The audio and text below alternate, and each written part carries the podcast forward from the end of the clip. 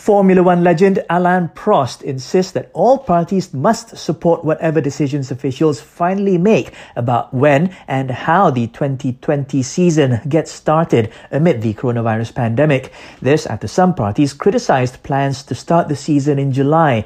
Prost says any criticism at this point must be positive and come with alternative solutions.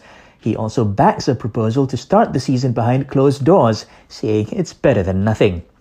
Meanwhile, the Professional Footballers Association says it's possible that Premier League matches will be shorter than the usual 90 minutes as discussions on when the season can finally resume continue. However, it adds this is just one of the ideas being put forward and nothing is set in stone. Earlier suggestions include playing matches at neutral venues without fans.